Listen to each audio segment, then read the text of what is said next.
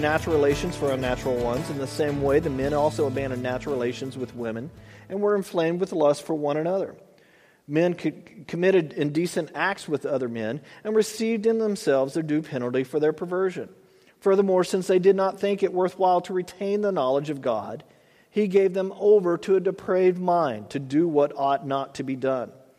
They have become filled with every kind of wickedness, evil, greed, and depravity. They are full of envy, murder, strife, deceit, and malice. They are gossips, slanderers, God haters, insolent, arrogant, and boastful. They invent ways of doing evil and they disobey their parents. They are senseless, faithless, heartless, ruthless. Although they know God's righteous decree that those who do such things deserve death, they not only continue to do these very things, but also approve of those who practice them. You, therefore, have no excuse, you who pass judgment on someone else. For at whatever point you judge the other, you are condemning yourself, because you who pass judgment do the same things. Now, I wanted to kind of go back and read the totality of what we've been covering uh, over these past weeks. Really, we've, we've stuck with 128 through 2.1. But we've been moving through this chapter slowly because there are so many important things that he is writing, especially for the first century, much less this could be written today, don't you think? I mean, wow. What Paul is saying is people reject, as people reject God as the creator of all things, they try to wash him out of everything. They try to wash him out of government. They try to wash him out of our schools. They try to wash him out of, out of you know, our, our work environments, our homes, anywhere. And they very quickly devolve into this you know downward spiral in life into a sin that they're choosing to live in and the next generation becomes born into that and they don't know any different um, you, the united states is a very different country than it was in the 1950s. And I'm not saying it was better or worse. Well, okay, well, yeah, I am. I'm saying it was, it, it, was better back then and worse today. But a digression of our society, a rejection of God since the 1950s. And I'm not saying there weren't people in the 50s that rejected God. I'm not saying that at all. But it began this, this rejection of God to the point where if you believe in God, you're an idiot, right? That is what the world says today. Just turn on most of the newscast, and if they have somebody on there and they're talking about religion, and, and they just look at you like you're, you're nuts, you're crazy. Why do you need that crutch? They just look at you like, like, what is going on? I don't want to reject God. I want to please God. I, I don't want to, uh, I don't want to gossip.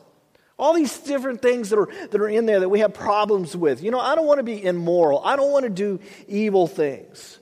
I don't want to be prideful in my life. We think these things. And we know what they really mean in our head, but oftentimes it's like a New Year's resolution. It starts out great on January 1st. Maybe okay January 2nd, 3rd, maybe a week later. But then it doesn't take long before the battle starts raging within us, right? That do you really want to keep up with this? The devil doesn't want us to accomplish these things that we want to accomplish. The things that we think on Sunday morning, when we get into God's Word on, on Monday or Tuesday or Wednesday or, or whatever day, you know, when we start getting into the things of God, the devil doesn't want us there. This is all the battle within us. Then we go out into the world, and that battle's something else, isn't it? So, as we open up ourselves and yield ourselves to Him and His ways, to, to the Holy Spirit that can come in and change who we are, then we, then we start to see this is the only way not to be like what Romans 1 talks about. It's through the Holy Spirit. It's not it's not about us trying harder to not sin. Because I've gone down that road, you've gone down that road. We can try as hard as we want, but without the Holy Spirit helping us, it's futile. It's, it's a non starter in a sense. It's not about, man, I, I just need to clean up my act. Because that's almost prideful. And we talked about pride for, for a couple of weeks. Uh, you know, the, the pride of thinking, I can do this on my own. No, we, we need the Holy Spirit within us to activate, to, to work within us, to change us, to mold us. To say, Lord, you, you need to remake me so that I won't be a gossip. You need to remake me so I won't be immoral. You need to remake me so I won't be so prideful. And, and I know that that is a dangerous prayer. But better a dangerous prayer than the Lord coming to you and having to make you stumble, make you fall, make you go through a, different, a difficult time because you're not yielding to the things of God. So you might as well, you know, pray that dangerous prayer that, uh, uh, you know, because when we go to the Lord and say, Lord, I really want to change, and He goes, Alan, do you really want to change? And, you know, and, uh, you know, during that moment, I'm like, yes, I want to. And He goes, okay. And then He starts changing me. And then the battle is on, okay? See, the battle we fight inside ourselves has kept me coming back to Romans 1 for 15 weeks. It's an interesting thing that happens when we sit long enough with a chapter like this. We stop viewing other people as sinners. We stop going, oh man, have you talked to Anna? I mean, she's a gossip. You know. Or Gary, oh, you know, we stop doing that, which, oh, wait, did I say that out loud? That was supposed to be in my thoughts. You see what I'm saying? We, we, you know, we stop looking at other people, and I'm just joking, Hannah. I'm not really saying you're gossip. Um, you know, we, we stop looking at other people like that, and we start going, oh, wow, maybe I'm the gossip when we start hearing ourselves. We talked about gossip several weeks ago, and man, some of us have really been working on that. And we've had several conversations along the way on that. And we say, man, I don't even realize how much I talk about other people. And the Lord's having to, to, to battle that within us. And we start to maybe go, man, I, I, need to stop hanging around that group or that person. You know, not because they're, you know, that I'm better than them or anything, but because it puts me in a situation where I gossip. And the longer, the longer we sit with it, the longer the Holy Spirit has time to really talk with us and, and do that thing that we absolutely hate convict us. And when He convicts us, we go to Him to the point where we say, Wow, I am the sinner. Where we can say, I am a rejoicing sinner. I am a saved sinner. We all have sin, and we get to that point and say, Well, Lord, apparently I'm your project. I'm the one you're working on. And we realize that we're the ones on the potter's wheel. You know, you know the potter, you know, he takes a lump of clay, this semi kind of still moldable but but needs some extra things and they just takes the clay and you just he, i mean not joking he slams it down on the potter's wheel. And i almost went and got a potter's wheel and all that but i thought ah it's just too much money to for a one you know one off illustration you know? But he slams it down to seat it down really good and then he starts pressing on it and molding it and making it and crushing it and, and adds water and you know and, and then if it doesn't work out good enough what does he do he takes a, a really strong string and he cuts through the bottom of it and he takes it off of it. And then he starts over again. God does this throughout our lives. He does this with our relationships. He does this with our marriages. He does this with our families. He does this with our work environments. But when we let Him and not say, well, the devil is attacking me because I'm having a hard time. The potter has to, you know, God has to respond, I'm, I'm not the devil. You know, and our response oftentimes is, well, you must be because it's painful. And God's like, no, no, no. I'm in control. I'm not having fun at this. And we go, well, I'm not feeling very blessed. It must be the devil. And the Lord is like, no, no, no, no. I'm the one manipulating you. I'm the one that is blessing you. Now, the devil does attack us, don't get me wrong, okay? Don't, uh, you know, the, the, devil is alive and, and active. But before you place blame on who is attacking you, go to God and say, God, is this from you? Are you making me stumble in this situation to get my attention? Are you making me stumble in this? Are you making this difficult because I'm going maybe a direction that I shouldn't be going, going against the grain, going against who, who you want to be, who you want me to be? Because sometimes the Lord allows certain things Sometimes the Lord allows Satan to attack us. I don't know why. I mean, there's times when I feel sorry for some of us because the Lord has allowed certain things to happen, and, and I wish I could step in and just stop whatever evil is going on and just stop whatever's being done, or, or maybe the sickness has come upon you, you know, or the, or the crisis that's overtaken you, and I wish I could fix those things. But in reality, there are times when the Lord says, hey, listen, hands off. I'm working on this one. I got them on the potter's wheel. And the only thing we can do is pray. And most of the time it's pray, you know, God be merciful, God be gentle. And the Lord stops, uh, starts to, to shape the vessel that He can use. And all the while, we're just like spinning. And we feel like we're spinning out of control, you know? That's why He slams us down on the board, because if we become loose, what happens? We go flying off. So we just feel like we're just spinning. And all of a sudden, the potter's hand is putting pressure on us. And we're like, great. It's great to be a Christian. And God's just pressuring us and moving us and adding different water. And, and, you know, and, and we're like, wow, it's great to be a Christian. This is exactly what I thought it would be. This is exactly where I thought my marriage would be. This is exactly where I thought my finances were going to be at this point. This is exactly where I thought my children, you know, how they were going to turn out. By now, I'm supposed to be wealthy and wise. But God is creating us for a purpose. Not for our own purpose, but for His. He is creating a work of art in you in the place that He has you. So hang in there. Let Him do the work.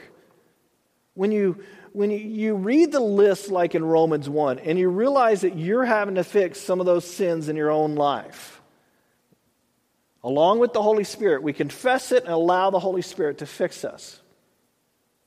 Because one thing I've learned is when the pot is spinning on the wheel, it can't produce its own hand and reach up and pull off some clay and, and put a handle right where the pot wants it to be, right? Can't do that. The potter does that. Our job's to hang on. Hang on to that wheel as hard as, you know, our job is to be a lump of clay.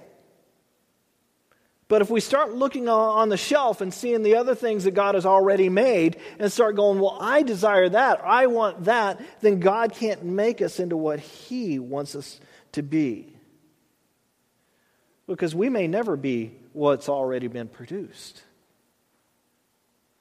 Because God wants you to be something beautiful in His eyes with His molding. So hang in there.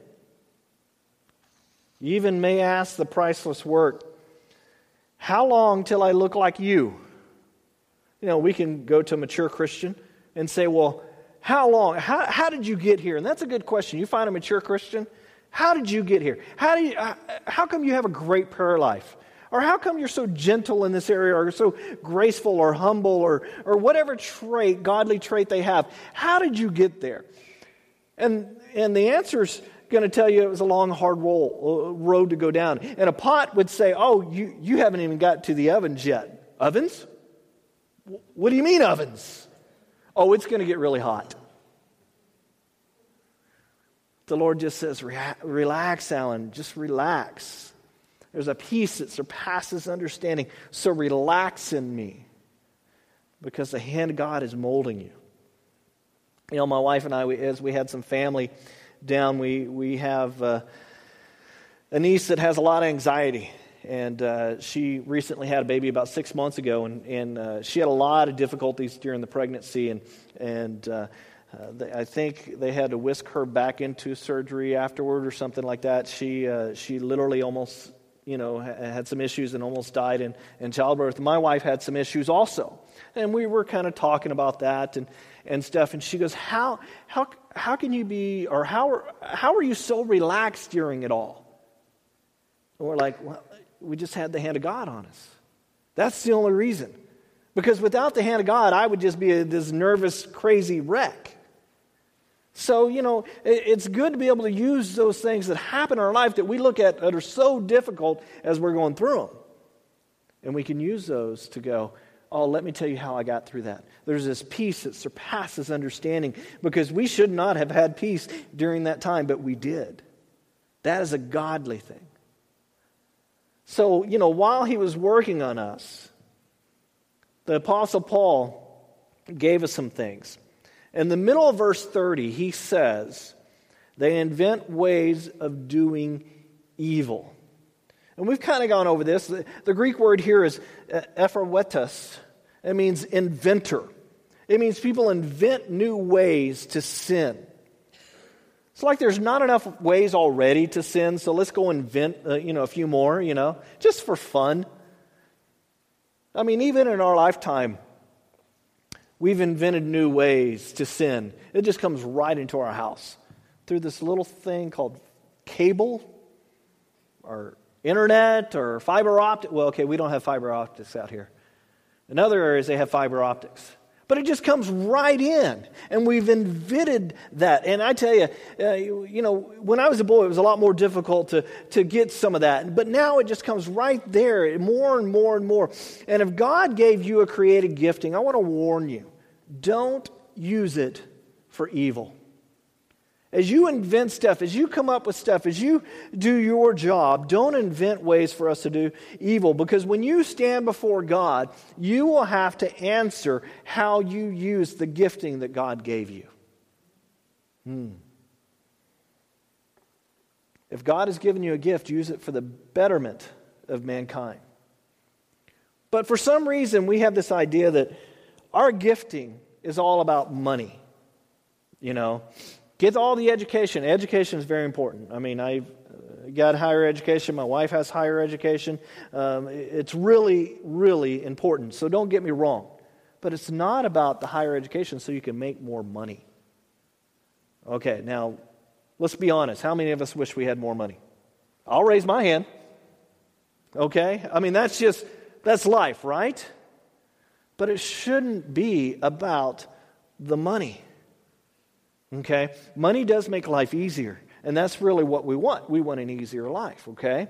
But don't let that be the sole focus of what life is, about what education is, about those things, because there's so many more. That's why I keep saying, I don't care what my son is. I mean, I hope my son's an engineer. I hope my son does these things, but really, I don't care as long as he's a godly man.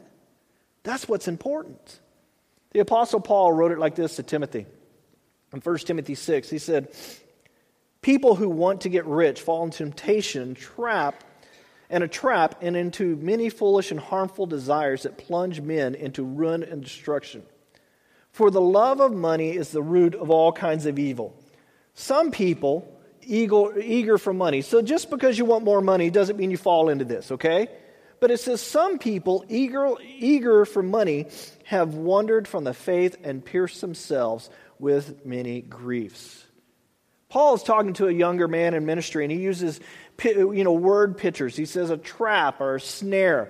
You know, a trap is you know you want to trap this animal so you can go skin it and eat it, right?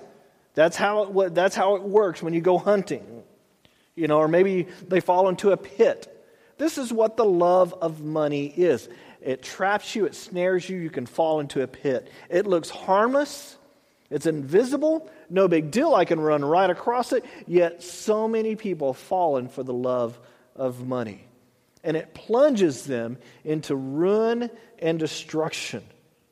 The word plunge here is, a, is the word for drown. Paul says, Be careful. You can drown because of money, it's an ocean of possessions. Now, the beauty of the Lord is that He doesn't revel in this. In fact, when we call out to God, He dives right into that and saves us. God will save us from our own desire that leads us to drowning. Does that make sense? When we're in the middle of drowning, when we're in the middle of being overwhelmed, when we're in the middle of our own sin and we call out to God, God doesn't go, I told you you were going to do that. Come on, Alan, hello.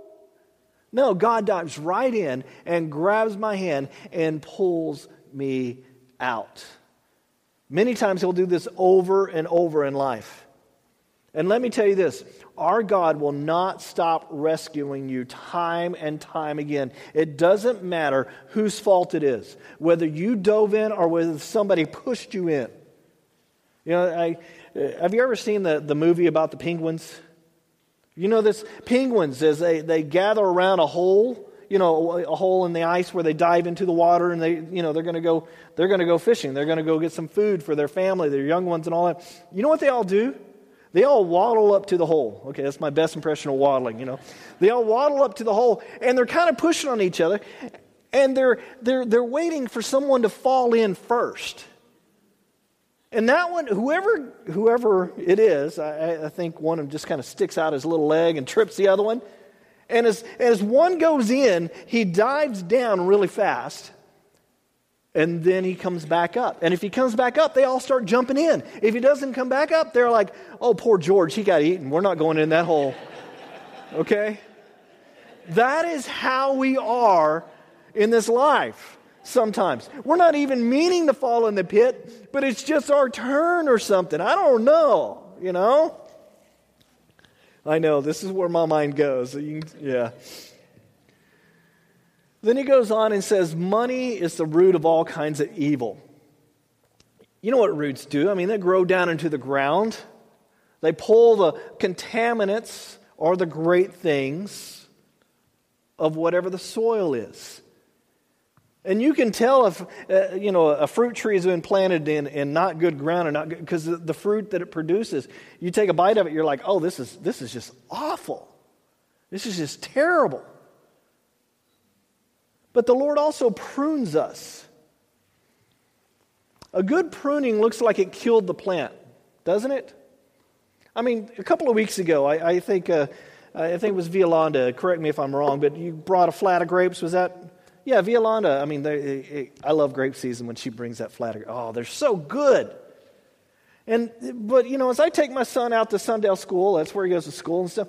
And and the pickers are out there picking and, and boxing and all that stuff. But after that happens, and these vines, I mean, they produce such great fruit. But right now, do you know what they're doing? They're cutting those vines all back. All those vines that produce great fruit have been, that you look like you've killed it, and there's all this stack of wood that says free wood. So if you want wood to season all, you can drive out there towards Sundale School, there's piles of it. Those were all the vines that just produced all those wonderful grapes. You have to be cut back sometimes. You know, sometimes I even feel sorry for the vines. The vine was huge, it produced great fruit, but, but soon they're cut down, and the Lord regrows. Some people, it says, eager for money, have wandered from the faith and pierced themselves with many griefs. We have so many, uh, so many different ways that we, you know, pierce ourselves. See, oftentimes we're out piercing ourselves, we're out hurting ourselves, and we forget that there's one that's already been pierced for us. There's one who's gone to the cross already for us.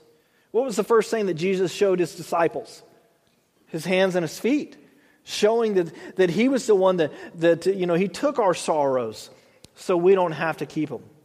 He took our sin so we don't have to keep that. We don't have to have this religious guilt that weighs us down. Because guilt is a short term motivator. I mean, at church, guilt works great, doesn't it? And at home with your children and all that stuff. I mean, but when we walk out, we don't feel as guilty in the world, do we? No, we don't. Now, conviction is totally different. Paul says, Let me convict you. Look at what he says is bad. He says, going back to the uh, other scriptures, he says, being disobedient to parents.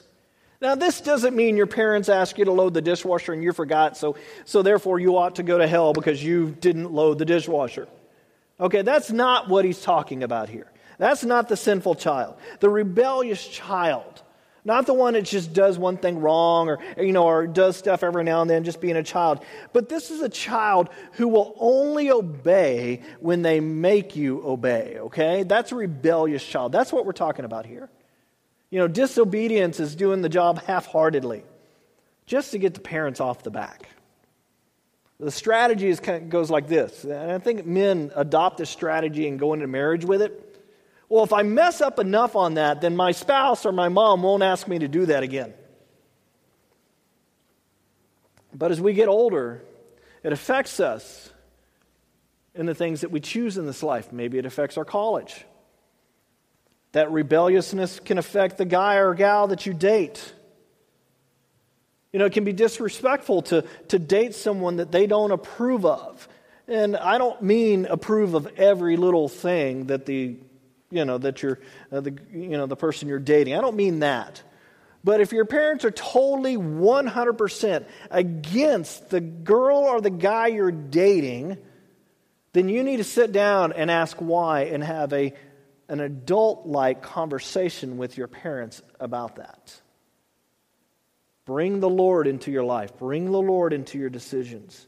And you can choose a different path than, than your parents choose for you. That is your right. And you can still do it in a respectful manner.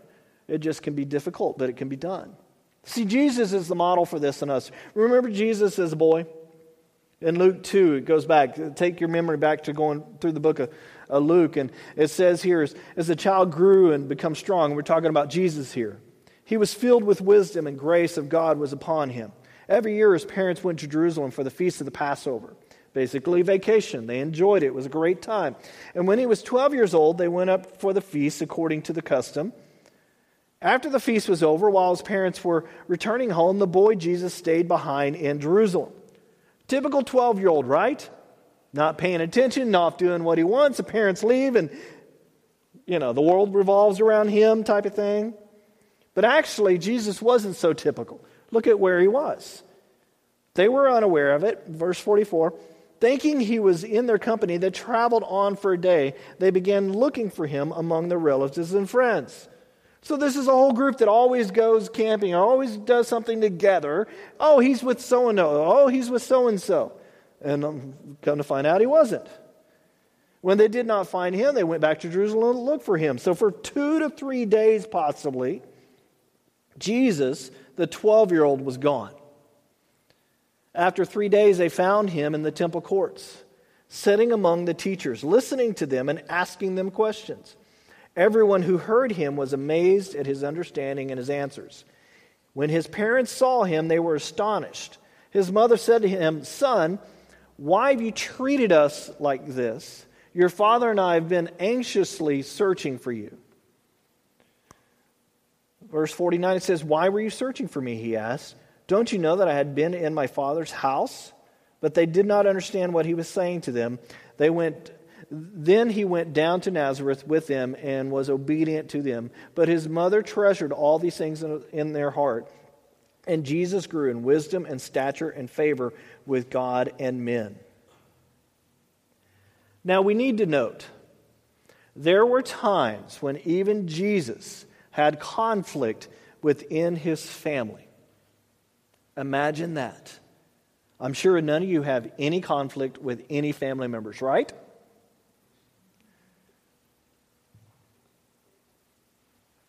Some of these conflicts never got resolved.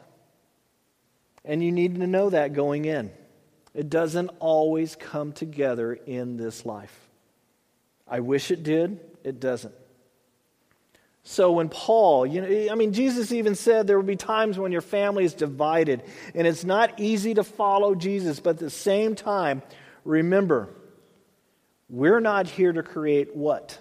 More strife within the family. And we talked about strife a few weeks ago in the list that Paul gives us. And that list, going back to the list, Paul goes on uh, with the list. He says, They are senseless, faithless, heartless, and ruthless. Senseless in the Greek is a, it's a Greek word meaning without understanding. This is literally the kind of, oh, they're not getting it. You know, you look at the child, you look at the, the, the, the other person, you're having a conversation, you're like, they don't get it. You know, that's what it means. Not discerning what's going on around you, your words or, or your action, actions, not catching the nuances about what's going on, not knowing a truth from a lie, unable to, to know what is wise or what is foolish. And this is where I think that men and women because we are made differently, men can help women on this, and women can help men on this. I think women are, are usually very discerning about relationships. Right, ladies? Agree with me? No? No answer whatsoever. Okay, I'll just keep going then. I mean, they can tell, you know, they can tell a guy, hey, you know what? That can hurt feelings when you act like that. When you act like a moron, and we're like, what? Me, a moron? Well, what do you mean? Uh, well, did you hear what you said? When you talk like that, or when you know, uh, you know, a wife may come to you and say, "Don't, don't say that to me in front of other people. That hurt my feelings." A good wife would come to you and, and not in front of the whole group, but would take you aside and, and have that conversation. And a good husband will listen to that.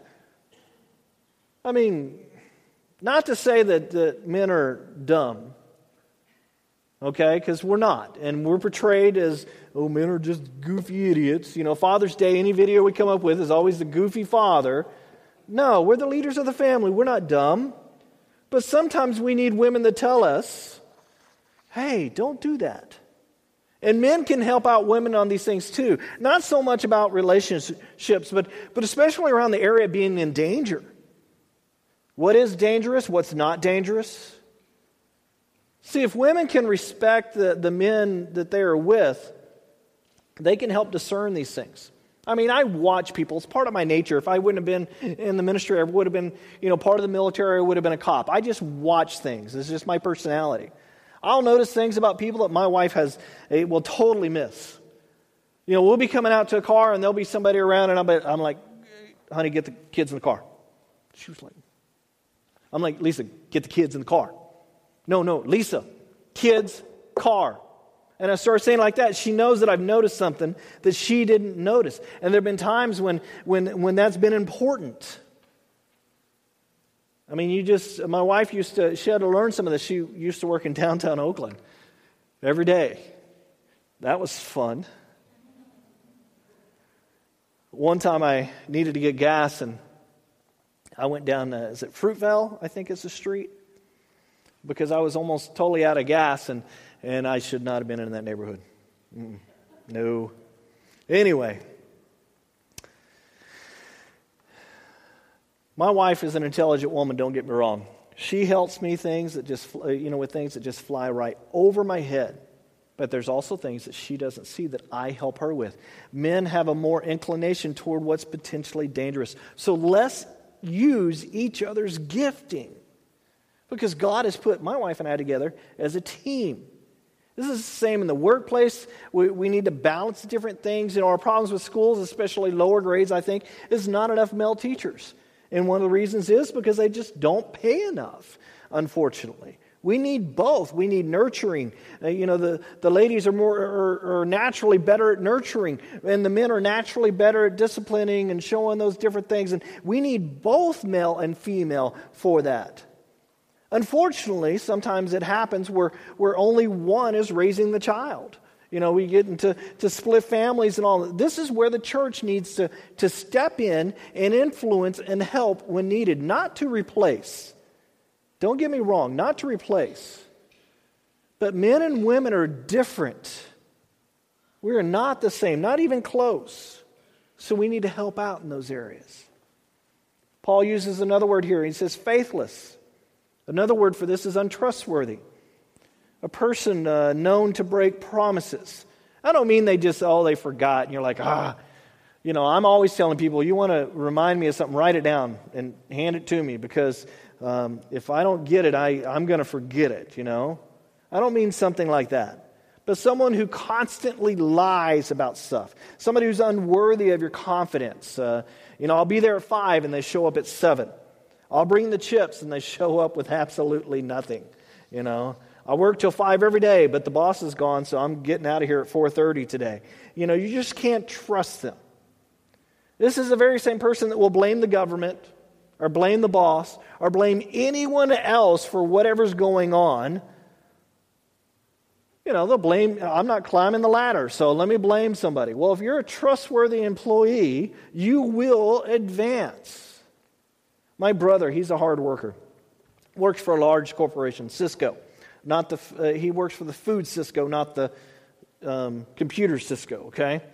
And he had, uh, uh, he had saved their company millions upon millions of dollars. He's an auditor, he's in, in accounting, and he's very good at that. But uh, as he moved up in the company, he got this one boss that he made the boss look really, really good. So that boss started, moving up. He started moving up, and now he's in charge of 146 other accountants, okay, in Houston and, and stuff well, the company was going to buy out another company or whatever, and that didn't happen. So the company reorganized, reorganized, and all of a sudden there was a lot of change. So the boss saw this coming down the line. And the boss is sitting there going, they're going to look at everybody's job. So the boss started writing up my brother for little incidental stuff. And if that starts to happen, here's your first clue that you're fixing to get fired. Okay? You're fixing to get let go. So all of a sudden, my brother started getting written up for all these things that, that really, uh, that some of these things are actually what his boss was doing, not what he was doing. Okay? And, and, and, you know, he gets demoted. And he's like, you know, he's in that whirlwind. What is going on? Boss was covering uh, his own backside, and, and the boss was basically saving his own job. So he's in this whirlwind time, and, and they gave him a special account, and he went from, from uh, uh, you know, having 146, 156 employees that were, uh, you know, he was in charge of, to being in charge of one project. And they said, by the way, when that project's over, we don't know if you're going to have a job or not.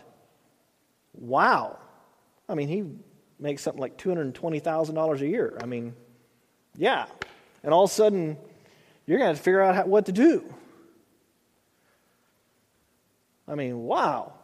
Well, the upper management as soon as he gets pulled out of underneath this person starts seeing what's going on and seeing that person and, and how they're doing and, and all those things.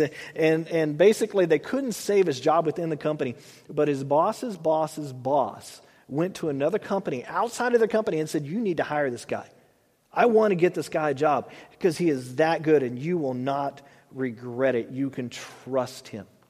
Being trustworthy is important he could have whined. He could have complained. He could have put up a fuss. He could have gone to his boss's boss and boss. He didn't do that. He did it well, and he allowed the Lord to take care of him. And he actually moved to moving to Tennessee's a much better position, much better suited for him. All because the, he was doing the opposite of being faithless. He was the opposite of being untrustworthy. He was trustworthy. We think these things are small. Let me tell you, I owned a truck. I let people borrow it all the time. A truck is a truck. I mean, it gets dinged up. You get a little ding here, a little ding there. Oh, they accidentally bumped into something. Who cares? It's a truck, okay? Now, I had a friend that kept borrowing it. No one here, okay? Just saying that now.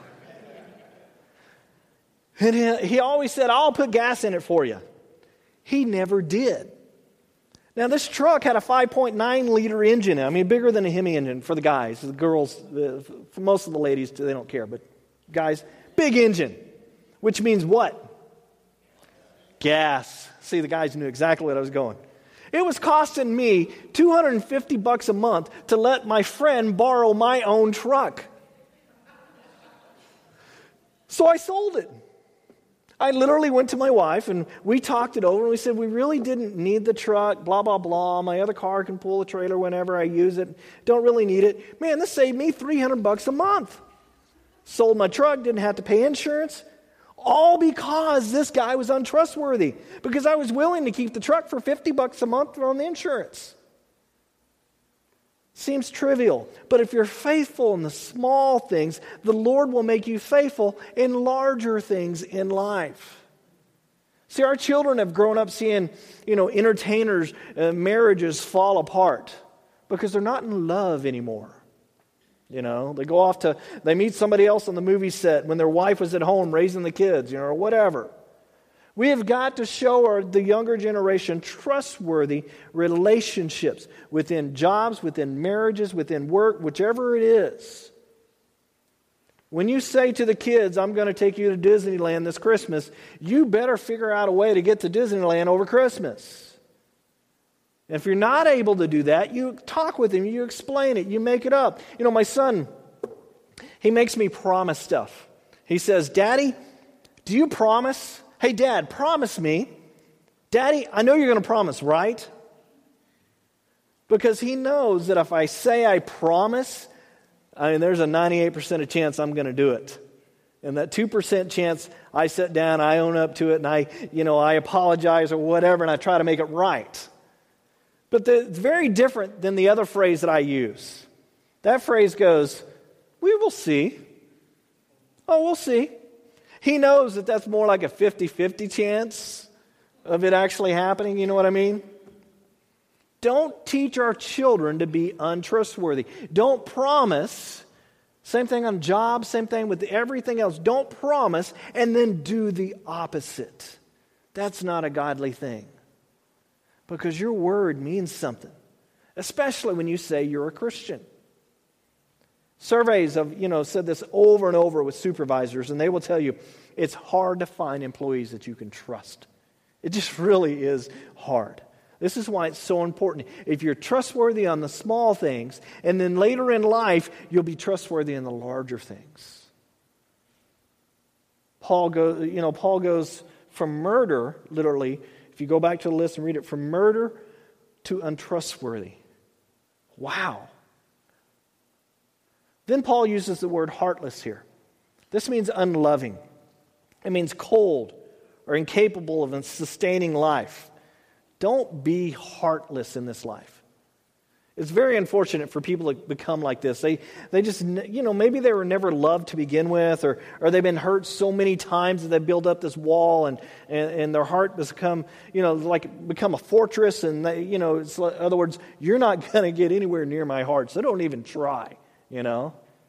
Or is it the, the opposite? They've been doled over all their, all, you know, their whole life so much that the world literally revolves around them that they don't know how to give out love. Don't be this way. Because then you're, you're like, well, where's my love? It's all about what am I going to receive? Because you want to be loving. He uses another word here. He says, the last one, one here is ruthless. This is unforgiving. This is having no grace refusing to let go of past deeds, denying a chance for a person to be forgiven. Or even to the point of, well, I'll forgive you, but I will never, never forget. Wow. If, maybe if you say that, maybe you haven't forgiven them. Forgiveness offers a certain amount of forgetting. Okay? Not, uh, I mean, th- this is a fine line on this one, okay? Because God forgets all our sins. We remember them, but God forgets them all, okay? But, you know, God's going to pull out my file on Judgment Day. You know, like the old World War II files, they'd pull out all the files and it'll say Eleanor on the top, and then it'll have a whole bunch of blacked out lines of all the things that God has forgotten that I did, and it's going to be a lot, okay? I've asked for forgiveness for a lot. And God, you know, He's not going to see all those. And then He's going to flip the page and say, oh, you know, accepted Jesus in His heart. And, and then the rest of it's going to be blacked out. And then a few good things here and there is not going to be blacked out. But I think you get the point. All the bad stuff is going to be blacked out because He says, that, you know, it's from the east, from the west. I mean, He's just thrown out where He doesn't even remember it. And praise the Lord. Amen, right? Truly. Now, in return for all that forgiveness, the Lord wants us to be forgetters and forgivers ourselves. And man, this is hard. Especially if you have that one family member. You have to forgive them, right? If you're a Christian, you have to forgive them. You have to. We want to stick our tongues out. Okay, maybe you know we're adults. We don't do that. But we want to say a few things. We want to put them in their place. But the truth is, we have to forgive them.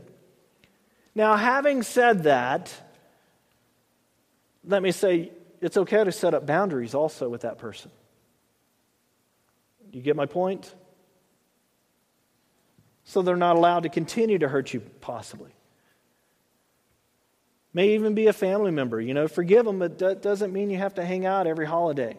Doesn't mean you have to get together every time. I can forgive, but that doesn't mean there's not consequences. Boundaries can be very important, especially for those who try to manipulate you. Have you ever, have you ever had to tell somebody, um, you know, like this, like, you know, we're no longer friends. I mean, you've gone through the Matthew 18, you try to resolve whatever, and, uh, but they just keep doing what they're previously doing. And, and okay, I forgive you, but we are no longer friends. Hmm. They walk up later, they try to start off right where they left off, and, and, and you know, you're almost like, well, unless you're ready to apologize and start over, I'm just going to walk away. And then what do you do? You walk away. Because if I were to stay in that situation, I would say a few things that I probably shouldn't say. You know what I'm saying? I would walk right into the trap. I would walk right into the, the snare. I would walk right into the sin. Boundaries are important. Verse 32, it says, Although they knew God's righteous decree that those who do such things deserve death, they not only continue to do these very things, but also approve of those who practice them. And we've talked about this. In 2016, we need to be very careful to not approve of things that are ungodly. There's a lot of passive approval, there's a lot of just outright approval. Still love you, I still care for you. I am not really judging you on this, but I can't accept what you're doing is right. We have to be staunch on that. We have to be grounded in that. What is right, what is godly is right. What is wrong is sinful, and that's wrong. Let's not walk right into it, right? Amen? Well, we finished chapter 1 of Romans. Only took 15 weeks. I guarantee it will not take 15 weeks to get through chapter 2. It'll probably only take two weeks. So I'm just telling you, we will move a little more quickly. But let's not forget what God has taught us. That's why it was important to slow down for the past 15 weeks. And I'm not going to repeat all of them, you know. But we need to repent for these things. We need to ask the Lord to change us. And, and because we cannot do it on our own. That's the thing. We have to ask the Lord, help me with this. So why don't we stand as the worship team comes up here and, and we will pray to finish up. Lord, we are we're so thankful for your word. I thank you for slowing us down as we've gone over this list, uh, list and we've dealt with some important things in our life like pride and gossip and, and different things, Lord. And I pray that as we, uh, as we move into chapter 2, that we not forget the things of chapter 1, that we still deal with those in our life. That if we're having issues with these areas, that we allow the Holy Spirit to change us. We're not perfect, Lord. We know that. We know we're going to stumble. We know we're going to fall. But that's where we come to you and we ask for forgiveness, Lord. And you're such a loving God. You forgive us, and then you forget it. Hmm. Now, the Lord bless you and keep you. The Lord's face shine down upon you, and may He bless you this week beyond anything you could imagine. In the name of the Father, Son, and Holy Spirit, amen. amen.